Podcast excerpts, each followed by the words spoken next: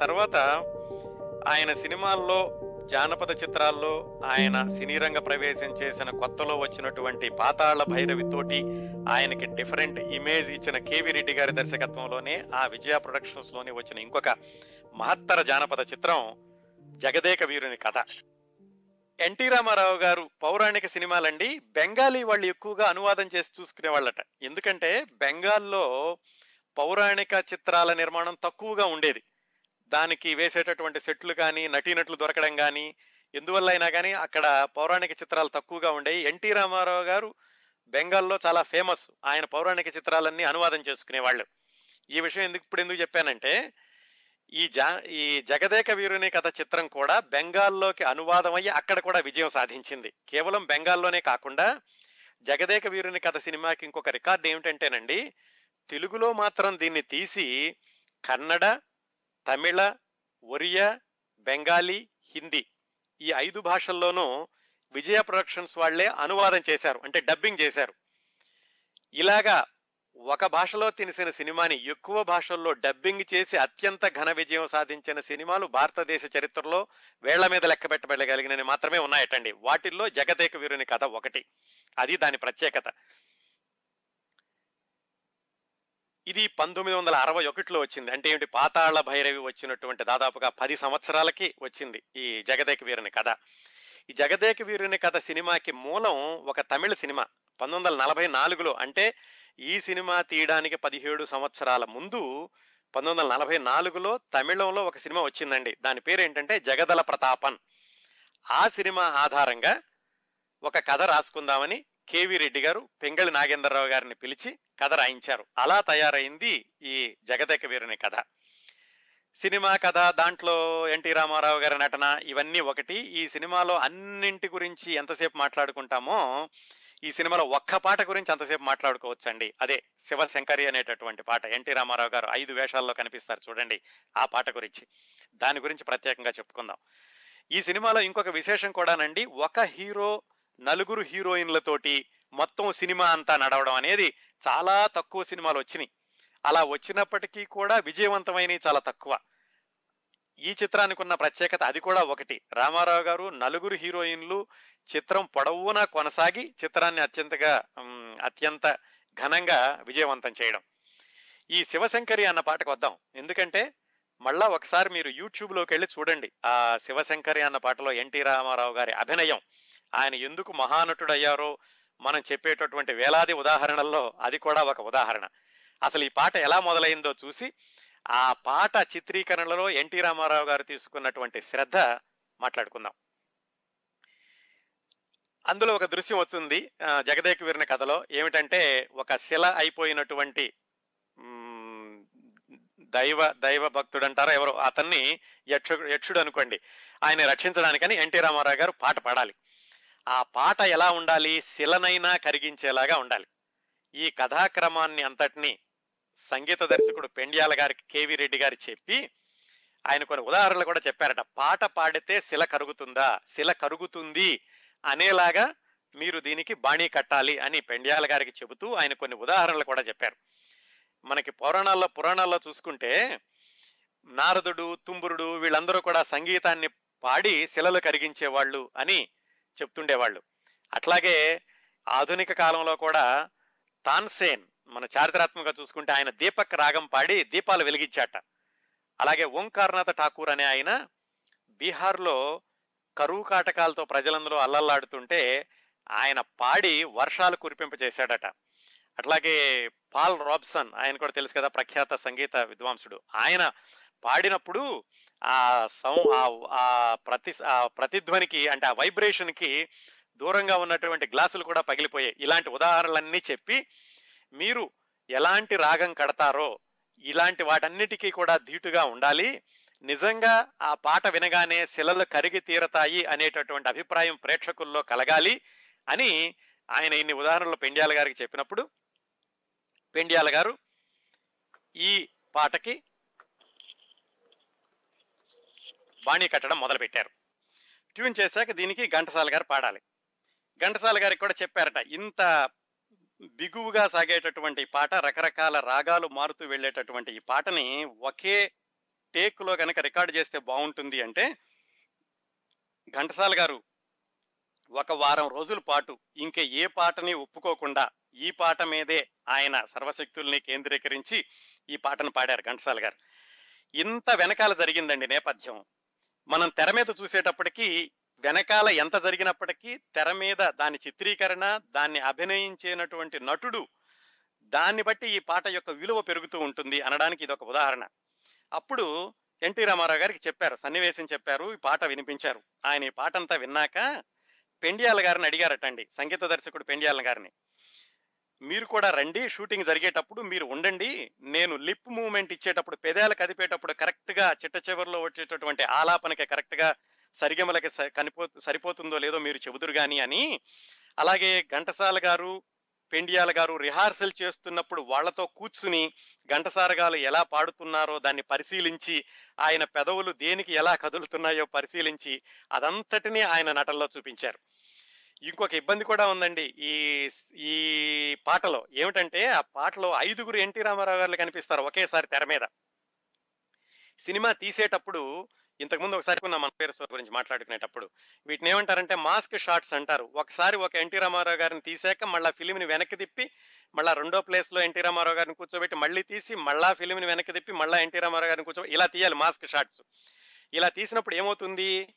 ఒక వాయిద్యాన్ని వాయించే ఎన్టీ రామారావు గారి హావభావాలు ఇంకో వాయిద్యాన్ని వాయించే ఎన్టీ రామారావు హావభావాలు విడివిడిగా ఉండాలి. మళ్ళా పాడుతున్నటువంటి ఎన్టీఆర్ మధ్యలో ఉంటారు. ఆలాపన చేసే ఎన్టీఆర్. ఆయన హావభావాలు వేరేగా ఉండాలి. ఆయన పక్క వాళ్ళ వైపు చూసేటప్పుడు వేరేగా ఉండాలి. ఆ పక్కనున్న ఎన్టీ రామారావు ఈయనకి ఇచ్చేటటువంటి ప్రతిస్పందన వేరేలాగా ఉండాలి. ఇంత సంక్లిష్టత ఉంటుందండి. ఆ పాటని చిత్రీకరణలో ఎంత సంక్లిష్టత ఉంటుందో నటించే నటుడు కూడా అంత సవాలు ఆ పాటలో నటించడం. దీని అత్యంత విజయవంతంగా అత్యంత ఘన విజయంగా పూర్తి చేశారు ఎన్టీ రామారావు గారు. మళ్ళీ ఒక్కసారి ఈ పాటను చూడండి యూట్యూబ్లో.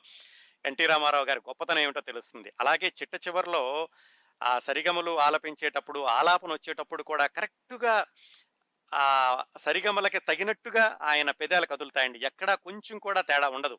లాంగ్ షాట్లో తీసేటప్పుడు అటు ఇటు ఉన్నా కానీ సరిపోతుంది. కానీ ఆయన అత్యంత దీక్షతోటి క్రమశిక్షణతోటి ఘంటసాల గారు ఎలా పాడారో పాడినప్పుడు మా అన్నప్పుడు పెదాలు మూదుకు మూసుకుంటాయి సా అన్నప్పుడు ఇంకో విధంగా ఉంటాయి అలా కరెక్ట్గా దానికి తగినట్టుగా అభినయించారు ఎన్టీ రామారావు గారు. అదండి ఈ జగదేక వీరుని కథ సినిమాలో ఒక పాట గురించి. ఇంకా చిత్రంలో చాలా విశేషాలు ఉన్నాయి మనం ఎన్టీ రామారావు గారి గురించి మాట్లాడుకుంటున్నాం కాబట్టి ఆ ప్ర- ఆ చిత్రం యొక్క ప్రత్యేకత గురించి ఎన్టీ రామారావు గారు ముఖ్యంగా అద్వితీయంగా నటించినటువంటి పాట గురించి మనం మాట్లాడుకున్నాం. ఇది అప్పట్లోనే ఇరవై ఐదు ముప్పై కేంద్రాల్లో వంద రోజులు ఆడిందటండి. ఇంకొక దీనికి ఇంకో ఏ- సినిమాకి లేని రికార్డు. ఎన్టీ రామారావు గారి చాలా సినిమాలకు ఉన్నాయి ఈ సినిమాకున్న ఇంకొక రికార్డు ఏమిటంటే మహారాష్ట్రలో షోలాపూర్ అని ఒక ఊరుంది. ఆ ఊళ్ళో కూడా తెలుగు వాళ్ళు ఉండేవాళ్ళు. ఆ ఊళ్ళో వంద రోజులు ఆడిన తెలుగు సినిమా. ఏది డబ్బింగ్ హిందీ సినిమా కాదు. సరాసరి తెలుగు జగదేక వీరుని కథ షోలాపూర్లో వంద రోజులు ఆడింది ఒక్క జగదేక వీరుని కథ మాత్రమే. అది కూడా ఈ చిత్రం యొక్క ప్రత్యేకత. అది కూడా ఎన్టీ రామారావు గారికి దేశవ్యాప్తంగా ఉన్న అభిమానులకి ఆయన నటనకు ఉన్నటువంటి అభిమానులకి నిదర్శనం షోలాపూర్లో ఈ సినిమా వంద రోజులు ఆడడం. అవండి జగదేక వీరుని కథ చిత్రం గురించి దాంట్లో ఎన్టీ రామారావు గారి విశేషాలు క్లుప్తంగా. తర్వాత ఎన్టీ రామారావు గారి ద్విపాత్రాభినయంలో వచ్చినటువంటి మరొక జానపద చిత్రం మంగమ్మ శపథం. ఆ చిత్ర విశేషాలు మాట్లాడుకుందాం. ఇంతకుముందు ఒకసారి చెప్పాను మహారథి గారి గురించి అలాగే క్రిందటి వారం మనం బిఏ సుబ్బారావు గారి గురించి అంతకుముందు మాట్లాడుకున్నప్పుడు అలాగే వేరే వేరే నిర్మాతల గురించి దర్శకుల గురించి మాట్లాడుకున్నప్పుడు కూడా పుండరీక అక్షయ్ గారి గురించి క్రిందటి వారం మాట్లాడుకున్నప్పుడు ఎన్టీ రామారావు గారి నట జీవితం ఒక బహోద్ధృతమైన ప్రవాహం. దాన్ని ఒరుసుకుంటూ ప్రవహించే పిల్ల కాలువలు బోళ్ళని ఉంటూ ఉంటాయి. అంటే ఎన్టీ రామారావు గారి నట జీవితంలో ఆయనతో కలిసి పనిచేసినటువంటి వేలాది మంది సాంకేతిక నిపుణులు దర్శకుల్లో కొంతమంది గురించి మనం అవ సందర్భం వచ్చినప్పుడు మనం ప్రస్తావించుకోవడం సముచితంగా ఉంటుంది. ఈ మంగమ్మ శపథం చిత్రం నిర్మించిన ఆయన పేరు డివిఎస్ రాజు గారు ఆయన డివిఎస్ ప్రొడక్షన్ పేరుతో మొట్టమొదటిసారిగా తీసిన సినిమా మంగమ్మ శపథం.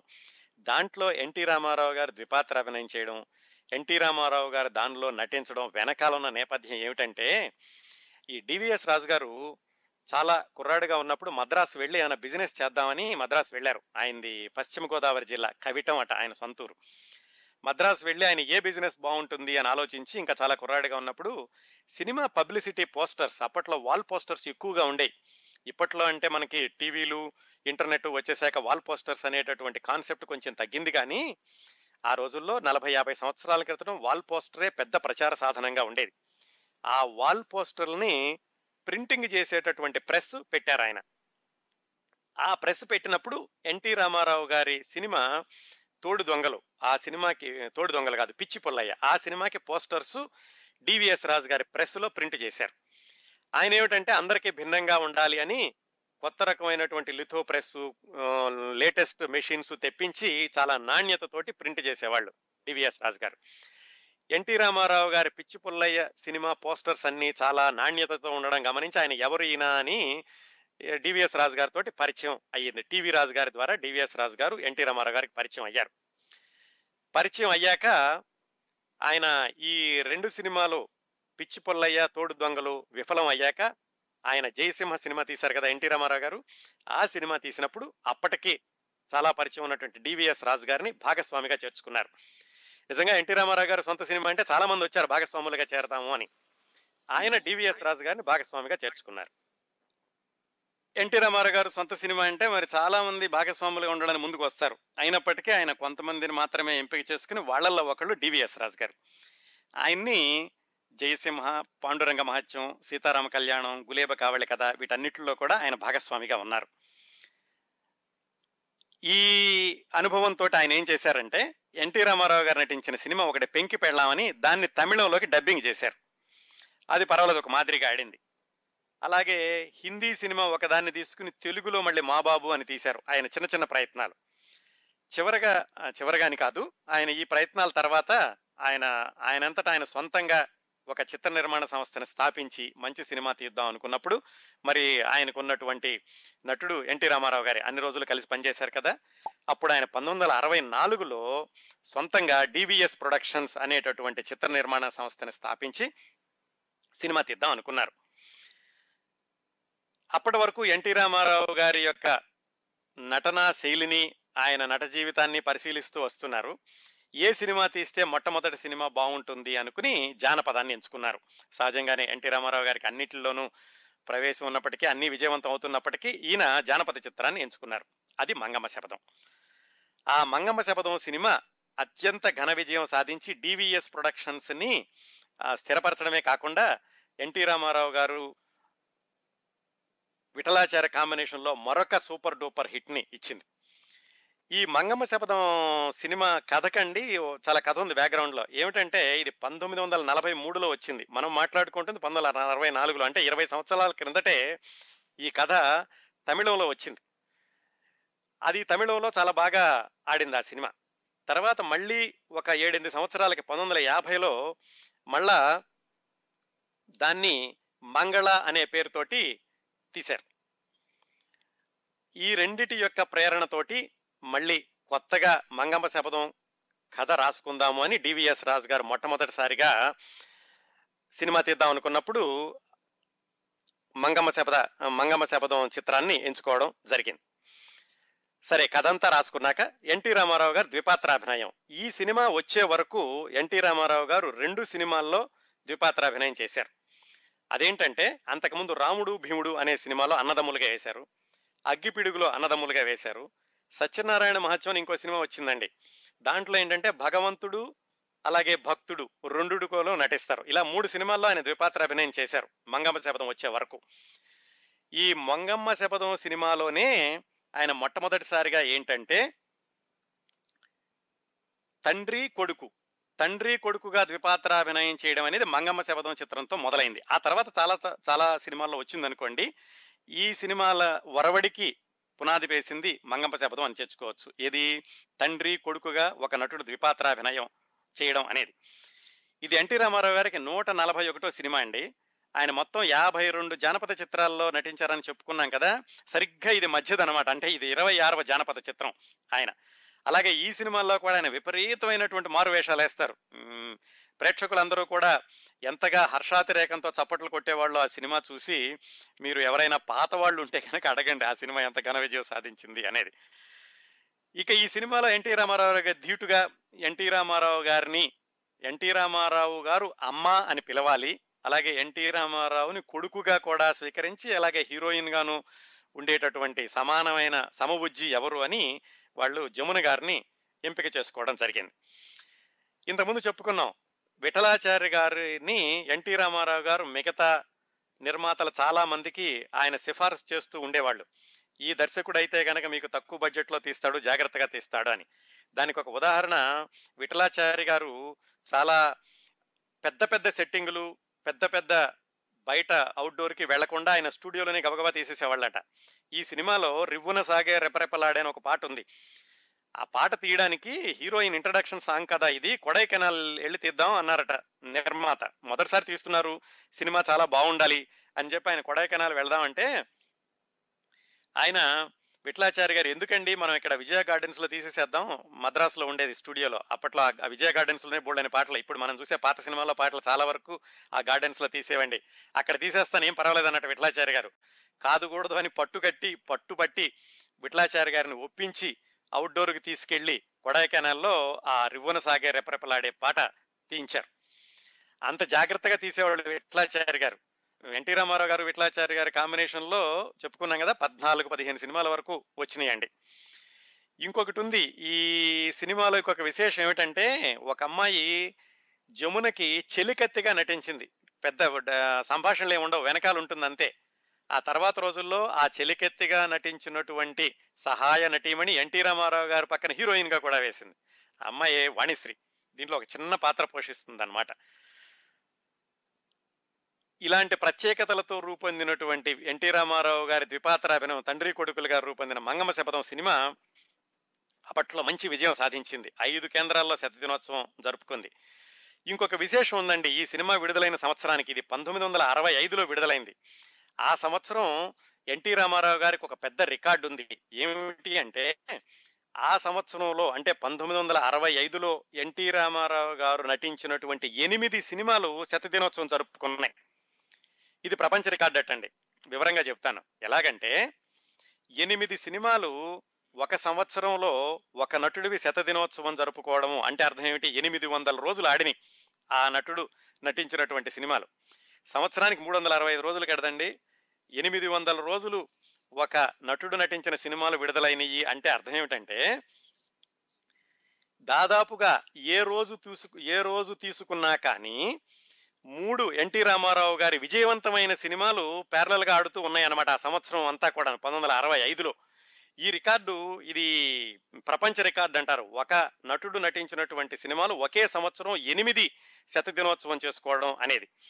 అవేమిటంటే నాది ఆడజన్మే పాండవ వనవాసం మంగమ్మ శపథం మనం మాట్లాడుకున్న సినిమా తోడు నీడ దేవత వీరాభిమన్యు సిఐడి ఆడబ్రతుకు ఎనిమిది సినిమాలు ఒక సంవత్సరంలో శతదినోత్సవం జరుపుకోవడం అనేది ఒక ఎన్టీ రామారావు గారి విషయంలోనే సాధ్యపడింది.